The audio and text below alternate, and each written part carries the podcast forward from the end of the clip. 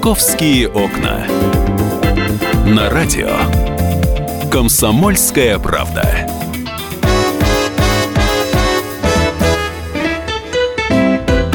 Здравствуйте, это программа «Московские окна». Я всех приветствую. Сегодня на студии гость. У нас сегодня в студии главный архитектор Москвы Сергей Олегович Кузнецов. Здравствуйте. Здравствуйте. И в студии Светлана Волкова, наш коллега из московского отдела. И сегодня мы поговорим о том, как меняется наш город. Здравствуйте. Ну что, Свет, начинай ты. Да, а, Сергей Олегович, э, недавно был принят проект э, реконструкции и строительства музеев Кремля. Могли бы нам рассказать все-таки, что же появится на Красной площади, потому что а, у всех такое сразу ощущение, что прямо на Красной площади что-то построят. Это так или... Да, такое ощущение, потому что сразу так нравится стать журналистом, потому что так звучит э, острее и, э, видимо, больше аудитория интересуется. А, это, в принципе, и да, и нет, потому что это действительно на Красной площади, но это здание торговых рядов, существующее э, историческое здание, памятник федерального значения, и строительство ведется внутри корпуса, фактически внутри э, замкнутого двора, и с Красной площади, конечно, будет не видно. Вот, это надо сказать как есть, так для объективности. Но это будет очень хорошее, интересное пространство внутри. Э, если зайти в этот двор, там будет совершенно новый корпус, хорошей современной архитектуры. Мы вот, э, смотрели его на этой неделе на Архсовете. Успешно э, прошел Архсовет. Э, члены Совета поддержали довольно энергично этот проект. Ну, вот, хороший, интересный. Юрий Григорянов занимается. Качественная работа. Э, и, ну, надеюсь, в течение двух-трех лет он будет реализован. По проекту занимаются федеральные коллеги, точнее сейчас сказать сложно. Вот, но это, в принципе, да, вход с Красной площади. Угу. То есть с Красной площади можно будет сразу уже в музейное пространство? Можно попасть. будет войти в пространство внутреннего двора, а потом войти в музейное пространство. Там есть, то есть это такая уличная среда. Тем не менее, она камерная, но уличная. А правда, что там экспонаты будут прямо под открытым небом в каких-то нишах? Там это есть открытое хранение, открыто? часть, да, частично открытое хранение предусмотрено, и что-то можно будет увидеть уже на улице, даже не попадая в здание музея. А когда москвичи и гости столицы смогут все это увидеть? Сколько лет примерно придется ждать? Ну, нам на совете озвучивалась цифра там, 19 год реализация. Угу. Да, ну, наверное, можно на нее ориентироваться. А бывает так, что быстрее все проходит? Э, быстрее бывает, честно скажу, редко, а бывает медленнее. Ну, я предлагаю сейчас э, все-таки в центре города нам остаться, да, потому что многие сейчас гуляют по центру, смотрят. Э, есть скептически настроенные люди, но большинство все-таки признают, что Москва меняется. Вот вы, когда приезжаете в другие столицы, и пытаетесь как-то посмотреть на Москву глазами туриста. Мы сейчас стали европейской столицей все-таки? Мы ближе уже к Европе или у нас э, есть еще недоработки? Ну, Смотрите, если смотреть глазами туриста, я, у меня большой круг общения за рубежом э, в силу моей специальности и рода деятельности. Я могу сказать, что как раз то, что такой взгляд э, зарубежного человека на Москву, он э, просто без исключений позитивный на те изменения, которые происходят. Э, и мы, так как работаем с общественным мнением и с зарубежным общественным мнением, потому что Москва в глазах э, всего мира тоже, э, не тоже, а может быть, одно, ну, скажем так, одно из приоритетных направлений нашей работы, я могу сказать, что как раз с этим мнением работать, как неудивительно, проще, потому что рейтинг Москвы в этом плане растет неуклонно, и люди, особенно с большим перерывом приезжающие в Москву, всегда отмечают положительные изменения, причем довольно значительные. Конечно, критика, в общем, она здесь существует, просто потому что работа, физическое их производство касается людей, которые регулярно имеют с этим дело, и они это не, не, не только как зрители воспринимают, но и как участники процесса. Вот, поэтому э, Москва, конечно, является одним из самых сегодня э, и, и внешне, и с точки зрения комфорта привлекательных э, мегаполисов мира. Я же говорю мегаполисов, потому что часто Москву сравнивать начинают с городами небольшими. Много небольших и очень комфортных городов в Европе, там, не знаю, в Альпах, в Тоскане – понятно, что есть и, и по климату, и, и по размеру, и по всему намного более города комфортные, наверное. Но с учетом факторов и, и, и размера города, и его экономического потенциала, и возможности здесь себя применить и найти, в общем, какой-то, э, не знаю, жизненный путь, скажем так, э, и для приезжих, и для москвичей, конечно, Москва один из лидеров мира сегодня – а, и то, что мы набираем с точки зрения и культуры городских пространств, и их дизайна, и вообще качества среды, постоянно новые баллы, это, конечно, крайне важно. Для Сергей Ильич, а вот сразу про дизайн э, и качество городской среды.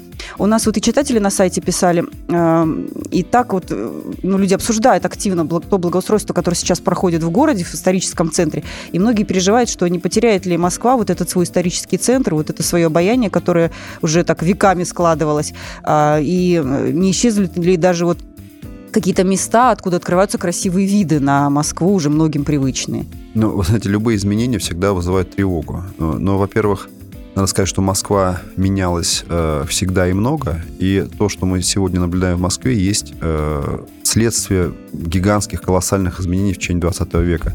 Причем как э, положительных, так и отрицательных. Сложно сейчас судить, и вы знаете, что в истории, история так устроена, что что-то отрицательное потом воспринимается положительно и наоборот. Вот, поэтому, но нельзя э, не констатировать, что те изменения, которые были, например, в 30-х годах, 30-х, 40-х в Москве, э, когда реализовывался генплан 35 -го года, конечно же, намного более драматичные изменения в среде города, чем сейчас. И то, что происходит сейчас, это, конечно, в общем-то, я считаю, происходит подчеркивание городских красот, потому что то, что появляются деревья на улицах, это крайне важно. И они, кстати говоря, исторически были, просто потом, к сожалению, их не стало. То, что происходит более качественное благоустройство, ну, это объективно э, подчеркивает и добавляет городу и удобство использования, эргономики, то, что мы называем, да, да и э, с точки зрения внешнего вида качества. Понятно, что, еще раз говорю, в основном негатив, как я, по крайней мере, наблюдаю и активно мониторим мы, э, общественное мнение происходит именно из-за ведения работ, э, шума, временных там сужений и прочее. Но с точки зрения финального результата, мне кажется, здесь, э, в общем, большой прогресс очевидно. У меня вопрос такой возник, давно хотела его задать. Э, если бы у вас была возможность э, вернуться там на машине времени, да, в Москву определенной эпохи, какая эпоха вам нравится больше всего? Я понимаю, что мы можем по фотографиям, по фильмам составить свое мнение, по документам. Вот, но вот вам Москва какого года ближе всего? Ну, вы знаете, такое слишком не, не готов даже, честно говоря, такие игры. Интересно с точки зрения того, как Москва выглядела. Наверное, э, Москва, ну, опять же, мы можем только из литературы судить. Москва, например, э, э, такая дореволюционная, скажем так, до вот этих глобальных изменений, наверное, Гелеровского такого, да, вот Москва и москвичи, когда описывал он. А я думаю, что это вот так вот очень, наверное, интересно было посмотреть, как это выглядело, потому что город был сильно другой. Он, правда, был сильно другой. А, он был не такой столично-парадный, как сейчас, хотя столичный, но по-другому, да.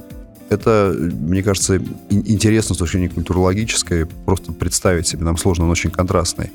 Вот. Я бы, я бы это назвал период. Ну, опять же, для меня это связано, например, для, всех по-разному, больше с литературой. Москва, там, Булгакова, да, мастера Маргарита. Хотя ее уже проще представить, мы больше э, следов этой Москвы видим. Вот, ну, не знаю, так, наверное. А мне бы хотелось на 50 лет вперед. Я назад не хочу, я хочу вперед. Я и, хочу как, и как соединить то, что было 50 лет назад, да, и будет 50 лет. Вот как это все объединить в одном городе и не вызвать, может быть, какое-то недовольство или непонимание москвичей? Ну, у какого-то процента всегда будет недовольство. И то, что эти город э, живет, э, развивается и является успешным, пока он строится. Это непреложный совершенно закон жизни, он всегда только так и работает. Э, и у нас, э, я считаю, хорошо сохраняются исторические центры, какие бы ни были э, раздуты там скандалы из отдельных эпизодов, которые случаются, безусловно, при огромном объеме изменений, которые в Москве происходят. Вот, но тем не менее, я считаю, что контроль вот этого вот состояния, скажем так, исторического контекста городского, он э, крайне важен для того, чтобы действительно отслеживать вот эту вот преемственность развития, память места, то, что называется. Это, правда, важно. У нас есть разные исторические слои. Москва город очень э, большого количества именно культурных ярких, причем ярко выраженных слоев. И каждый из этих слоев, безусловно, стоит беречь и, и, и охранять. Но не значит, что не надо делать новое. А вот Москва архитектура находится на Триумфальной площади. Вам нравится, как э, изменилась Триумфальная площадь? Вот э, многим, многих смущают искусственные цветы, вот эти все украшалки вот к фестивалям. Вы как ну, смотрите, проект «Триумфальной площади» я самым плотно очень занимался по поручению мэра. Э, тогда меня подключили, хотя блок городского хозяйства в целом у нас благоустройством улиц занимается. И мне кажется, ну, так немножко, может быть, странно будет себя хвалить, да, но мне кажется, мы хорошо сделали эту работу. И э, вот то, что возникло как благоустройство вокруг памятника Маяковскому, качели, э, павильоны, это все удачно. Насчет э, таких временных украшений, ну, не знаю, я считаю, это дело вкуса. Где-то они более удачны, где-то менее удачны. Я как-то очень спокойно к этому отношусь, честно. Я еще раз напоминаю, что сегодня в программе «Московские окна» гость. Сегодня у нас в студии главный архитектор Москвы Сергей Олегович Кузнецов. Мы продолжим после небольшой паузы. Будьте с нами, и мы вернемся в эфир.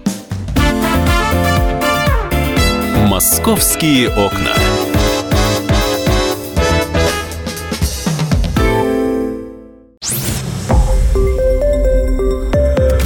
Радио «Комсомольская правда». Более сотни городов вещания – и многомиллионная аудитория. Хабаровск 88 и 3 FM. эм. Тюмень 99 и 6 FM. эм. Кемерово 89 и 8 FM. Москва 97 и 2 FM. эм. Слушаем всей страной.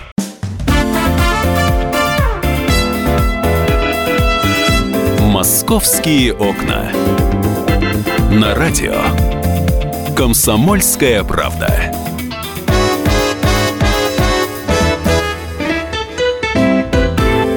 Здравствуйте, это программа «Московские окна». Да, сегодня на студии главный архитектор Москвы Сергей Олегович Кузнецов. В студии Светлана Волкова, наш коллега из московского отдела Екатерина Шевцова. Это я, и мы говорим о том, как изменилась Москва. Сергей Олегович, а, проводятся сейчас э, объявлены конкурсы на новые станции московского метро. Вы могли бы нам рассказать, а, по каким принципам теперь будут э, украшать нам внутри вестибюли, станции, платформы, что там должно быть, какие условия вы выдвигали на этом конкурсе для тех, кто хочет в нем поучаствовать? Ну, для этого два слова про вообще историю, как развивался дизайн станции метро. Метро вообще является единым объектом, по сути, который так или иначе воспринимается как один объект. Он гигантский, растет всю дорогу, но это самое большое сооружение вообще города, которое существует. А, и э, были два полюса в развитии. Один полюс — это очень э, парадный, дворцовый, очень дорогой, трудозатратный скажем так, стиль э, станции. Ну, все мы прекрасно знаем. Маяковская, Кропоткинская. Да, памятники первые, да, культуры, памятники, архитектуры, памятники. да. И, э, наоборот, очень утилитарные, очень дешевые, повторяющиеся, очень похожие друг на друга. Не скажу одинаковые, одинаковых станций у нас нет. Э, но вот очень похожие Ну, станции скучные, есть. да? Да, скучные. Вот эти вот э, 60-е, 70-е, когда довольно много строилось, но это все. Как это называется? Типичное, да? Типа, ну, Типовые. Да, типовые, они, да, вот сороконожка, так называемый, появился тип станции. Вот, сейчас э, есть тенденция к объединению этих двух направлений, то есть э, к э, выявлению лучшего и ценного э, из каждого из них.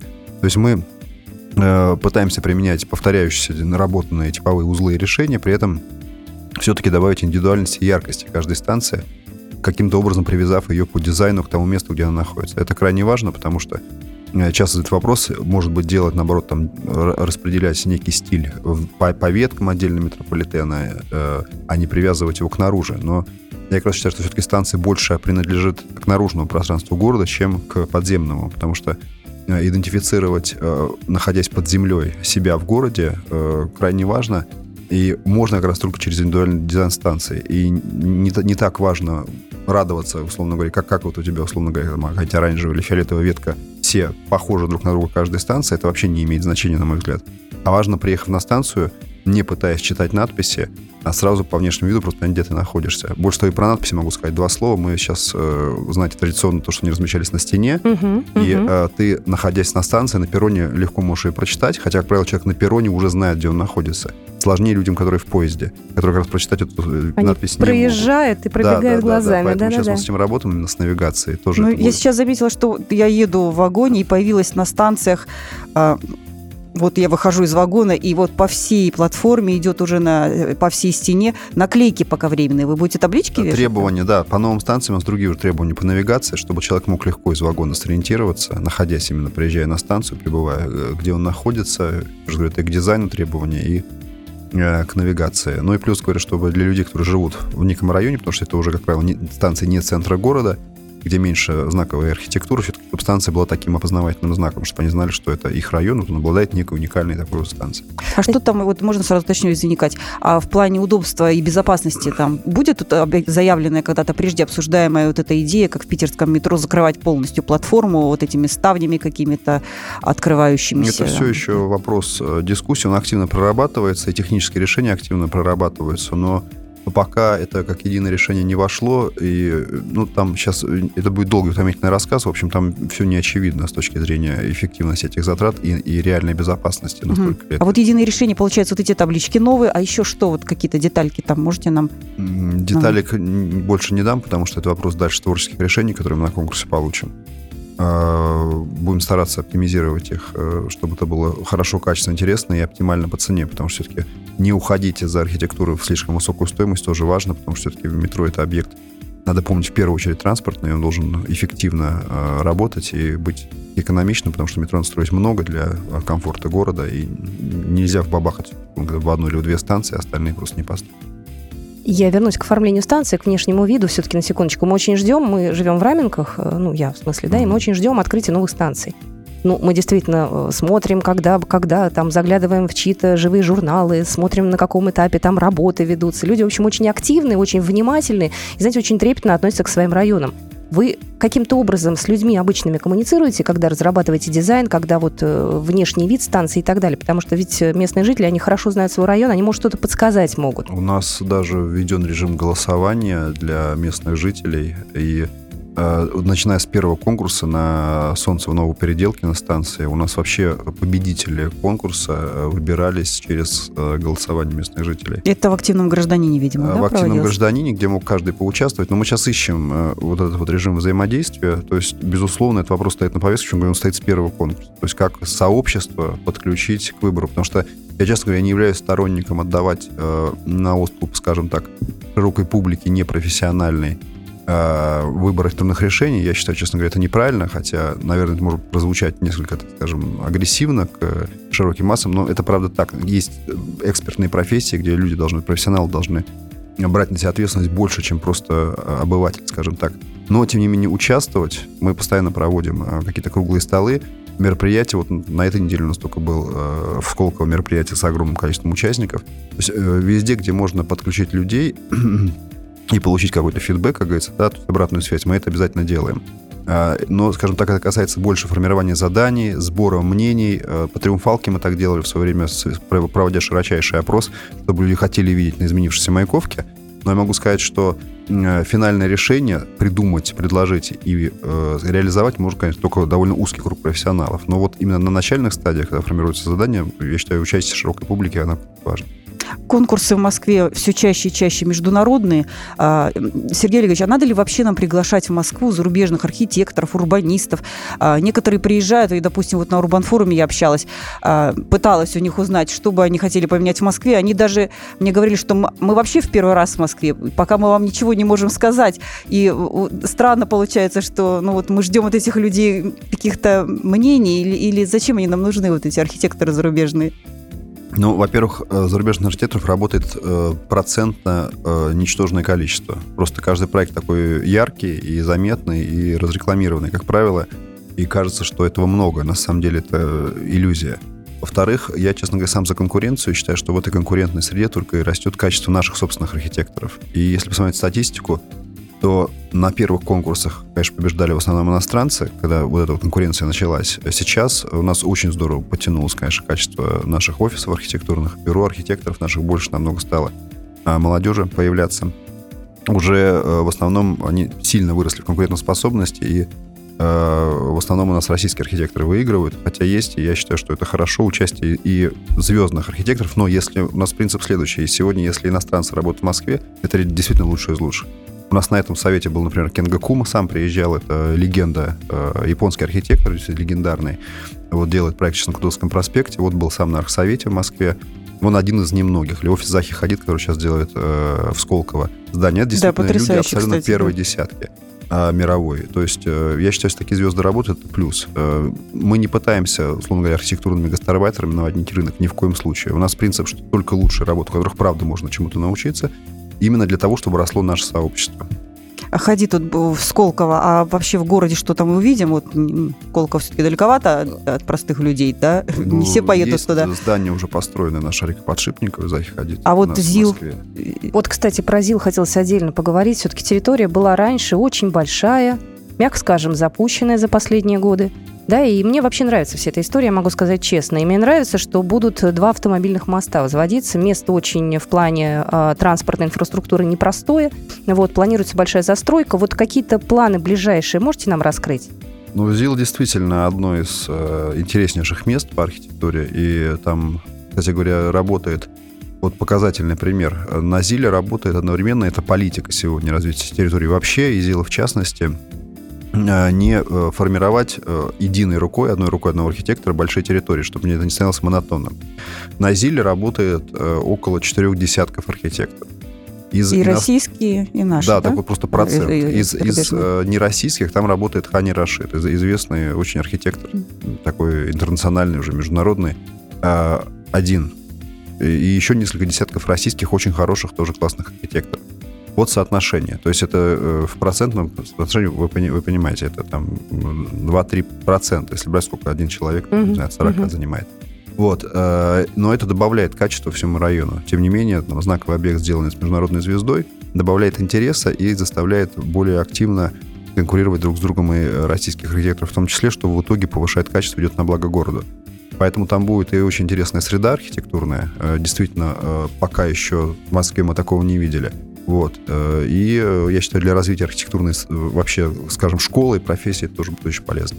А там же еще не все участки, э, понятно, что на них будет. Э, Еще не же... все еще, да. То есть там э, те- территория так называемая э, северная часть, она уже плюс-минус вся понятна и в глубокой стадии проработки и застройки уже находится. Южная часть сейчас только начинается. А есть представление вообще, что вы хотели бы там увидеть в этой южной части? А вот об этом мы поговорим через пару минут. Я еще раз напоминаю, что это программа «Московские окна». Послушайте новости, и после этого мы вернемся обратно в программу «Московские окна». «Московские окна».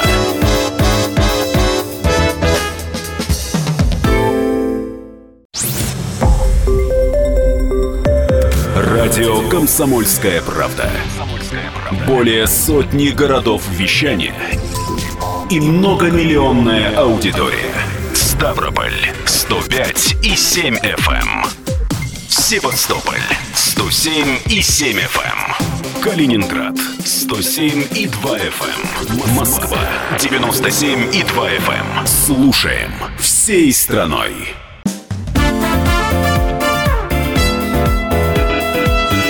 Московские окна. На радио. Комсомольская правда.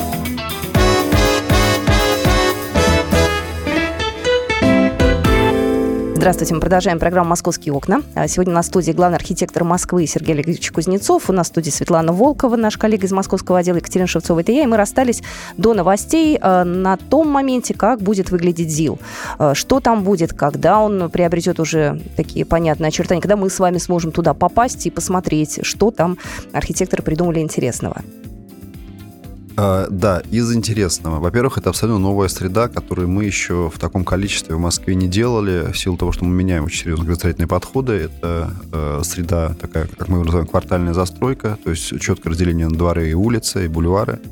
А, то есть принцип формирования э, такого европейского города. Там мы... практически город в городе получается ведь. Ну, я вот не хотел бы назвать городом Монако городе. можно Мы- разместить мы на этой делаем- территории. Он большой, да, он около 4, 400 гектар. Это большая территория. Мгм. Правда, плюс, правда, в эту территорию входит и парк, э, новый парк, который вот, э, развлекательный в Нагатинской пойме делается, и он 90 с лишним, то есть это большой процент. Мгм. Но вот именно застройки городской действительно очень много.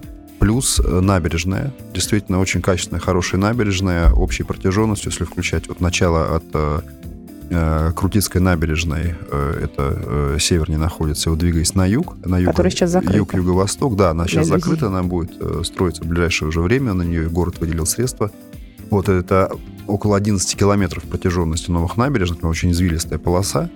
Вот. И плюс парки внутренние, плюс э, транспортная инфраструктура. Уже, вы знаете, там МЦК и метро уже работает. Мгм. Плюс строительство активное дорожное. То есть город там порядка, порядка 40 миллиардов, по рублей, если не ошибаюсь, инвестирует э, в развитие именно инфраструктуры э, транспортно-инженерной, что является очень большими деньгами и э, обещает, э, в общем, хорошее будущее этому району, именно удобное, доступное для использования. А вот эти автомобильные мосты, они где конкретно будут, когда они будут открыты? Я понимаю, что это будущее. Ну, без карты сложно это, честно говоря, рассказывать. Э, Ну, вот если, да, я даже не знаю, как это описать без карты, это пока э, мосты на протяжении новой набережной, то есть через э, старое русло Москвы-реки, в этом месте с выходом набережная пройдет к, через территорию Южного порта, второй Мгм. южно-портовый проезд, дальше, обогнув весь ЗИЛ, к выходу на новые, на, к существующим станциям метро, вот Кожуховская, где станция метро уже Салатовые ветки.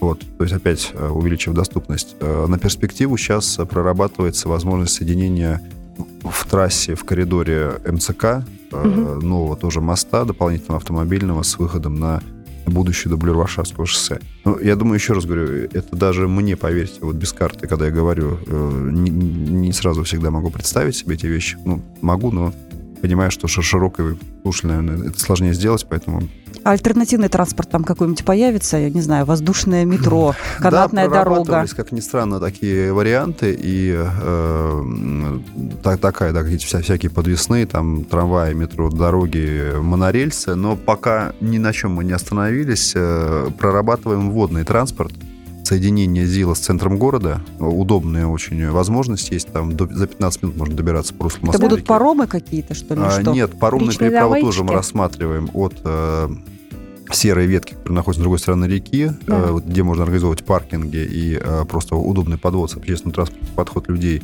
э, прямое соединение паромной переправы с ЗИЛом. Рассматривается такая возможность, и высокая вероятность, что это будет организовано. И э, именно пассажирский э, поток, уже пассажирские маршруты по реке. Пока, напомню, у нас нет пассажирских маршрутов по реке, только прогулочные. Говорили же об этом такси будут какие-то, да? Да, да, такси, Говорили водное такси, помнишь? Была история. Такси да. или, ну, скорее, это может быть просто не такси все-таки, а регулярные типа шаттлов, которые будут сообщаться с центром города. Но действительно, просто, понимаете, по воде не очень быстрое движение, и не везде просто эффективно. Там на воде, правда, нет пробок все еще, да, у нас пока нет проблем от трафика такого на реке но и скорость там невысокая. И именно не потому, что техника не может разгоняться водная, а потому что высота волны есть предельная по набережным, uh-huh, и uh-huh. от быстрой скорости волна просто очень высокая. Поэтому не везде это эффективно. Вот на Зиль можно сделать эффективно. Есть такие расчеты, что до как раз вот причалов там новых в районе Зарядья, например, и в концепции Москва-реки мы это прорабатывали, можно сделать соединение удобное. 15 минут и в центре. Кстати, про Зарядье. Да, мы вот уже на реке. Давайте да? около реки сейчас поговорим. И гуляем. Что происходит. А, вот э, по набережной все-таки э, мы видим уже, что начинает все меняться, новые проекты появляются. Но есть ощущение, что что-то тормозится там вот с развитием вот этих территорий около Москвы-реки. Там в чем-то проблема какая-то есть? Или э, все идет так, как должно идти своим чередом? Ну, вы знаете, просто не быстрая, честно говоря, история. И э, ну, что значит тормозится? Набережная в этом году уже открыта в Лужниках новая, реконструированная. Сейчас активно строится набережная в Заряде. Уже физически работая полным ходом идут. На Зиле, я вам рассказал, идет тоже большая стройка, большое количество набережных. Шмитовский проезд, вот недавно, та набережная да, тоже мэром, застраивается. Мэром недавно угу. была одобрена большая очень территория, проект планировки с реконструкцией набережной, там по обоим берегам, около тоже 10 километров получается вдоль Москвы-реки. Вот от Москва-Сити дальше на запад вот, э, с э, чуть ли не до Мневников, там, по-моему, она у нас дотягивается. Вот там такой проект интересный, вот Шелепихинская набережная, да, да, я прям большой, смотрю большой, и радуюсь. сложный проект. Угу. Вот, поэтому просто надо понимать, что тут очень высокая сложность работы, и ожидать э, такого же эффекта, как по моей улице, где все-таки идет работа в существующем створе уже построенного города, в створе существующем створе улицы, где нужно создавать, нельзя сравнить с тем, где нужно создавать новые фактически поверхности, и это намного сложнее технически и несколько дольше. Вот, но тем не менее проект движется, и я думаю, что тем не менее река станет в ближайшие годы уже за, более заметной намного в городе, чем сейчас. А какие-то фишки появятся вдоль реки? Я вот слышала, что, по-моему, в районе Москва-Сити собираются оставить старые портовые краны, ну, как там по, по примеру других столиц, ну, где э, такой... вот что-то подобное будет, как арт-объекты ну, какие-то из них история, сделать? да, э, хорошая, уже распространенная, ее даже оригинально не назовешь фишкой сильно, но там, Может, где, у нас будут оригинальные там, свои там, фишки? где западный порт э, и э, Москва-Сити, да, есть места, где можно делать. Ну, сейчас придумали делать открытый бассейн, например, в районе Зилы, тоже такая интересная штука. Он будет прямо вот открытый в воде? Да, в воде, да. Да, да, да, да, да. Есть такие планы. Мы с инвестором на сегодня пытаемся сочинить какие-то новые истории, такие, которых пока нету. И вот есть, есть такая идея в районе как раз сделать такой угу. бассейн. И про заряде хочу спросить. Э, сейчас очень активно обсуждается э, вот эта тема сноса на Варварке зданий э, исторических. Хотелось бы вот ваше мнение услышать, Сергей Олегович.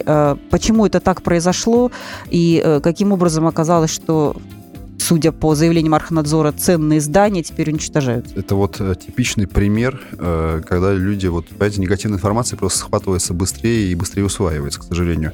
История там следующая. Поверьте, там совершенно никакой трагедии не происходит. Во-первых, э, обычно на что упирают? Что масса большая, но массу сравнивают с, с тем, что сейчас есть. Сейчас есть, в общем, кто не знает, расскажу. Скорее всего, большинство не знает, кто это спрашивает. А есть э, остатки руинированные квартала в очень плохом состоянии от э, старого зарядья. Там есть части физически стен, э, стен ценные, есть части заметно менее ценные, просто которые были либо утратили свой декор э, в 20-30-е годы, либо никогда им не обладали, просто потому что это были за, задние фасады бранмаурные, которые выходили просто во внутренние дворы. Э, из этого здания сделана реконструкция этой руины, которая будет превращена теперь она в хорошую классную гостиницу. По своим габаритам она будет, правда, чуть-чуть больше, по высоте практически такая же, немножко она вырастет в сторону парка.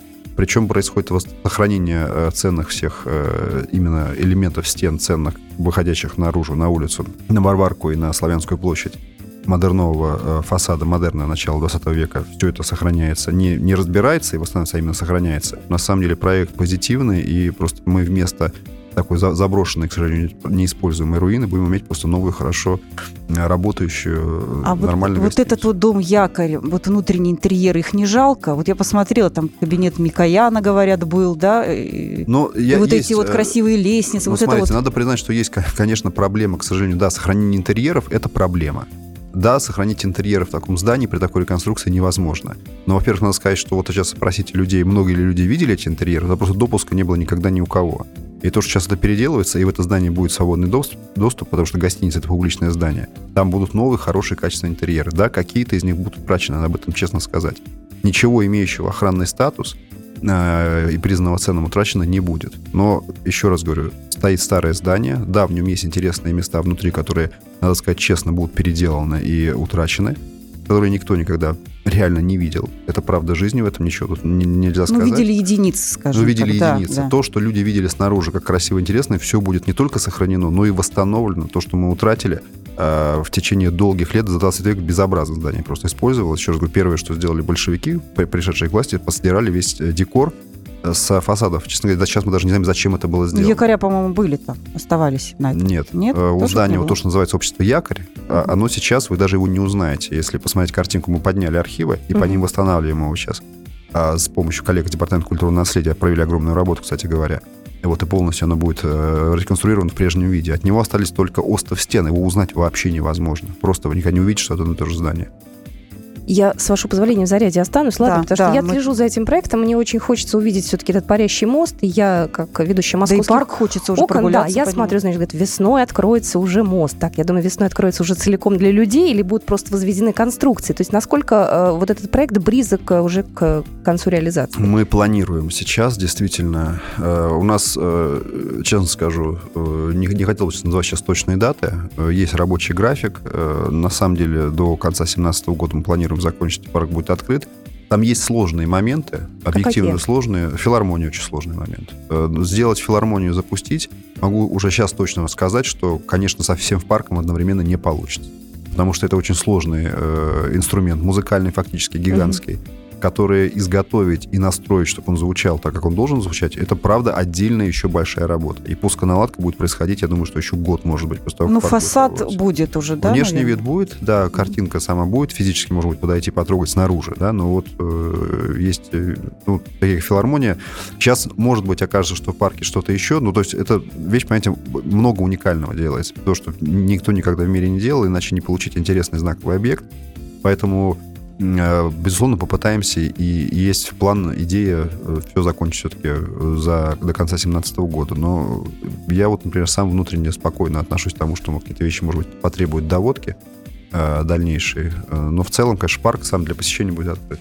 Ледовая пещера, она действительно будет вот ледовая такая, да, вот. Есть у нас сейчас там очень, да, интересная идея по ее дальнейшему развитию. Я думаю, чуть позже анонсируем. Да, будет э, классный ну, сейчас нам немножко настоящий расскажите. аттракцион. Но это пространство внутри уже оно в рельефе, то есть так, почти под землей, хотя вход снаружи э, осуществляется, а где будет воспроизведен полностью такой арктический климат с настоящим льдом э, в виде очень интересной художественной инсталляции такой. И можно будет не только посмотреть, но и зайти, и там будут выдаваться специальная одежда теплая, временная, что и ощутить себя такой там папанин, полярник. Ну, у нас уже времени, к сожалению, нет в эфире. Мы очень благодарны, что вы к нам сегодня пришли. Я напоминаю, что в студии у нас был главный архитектор Москвы Сергей Олегович Кузнецов. Еще раз встретимся обязательно, ближе к делу. Обязательно узнаем, как строится зарядье, какие планы на будущее. Еще раз благодарю вас за то, что к нам зашли. Светлана Волкова была в студии вместе с нами, корреспондент московского отдела. Я Екатерина Шевцова. Это была программа «Московские окна». «Московские окна».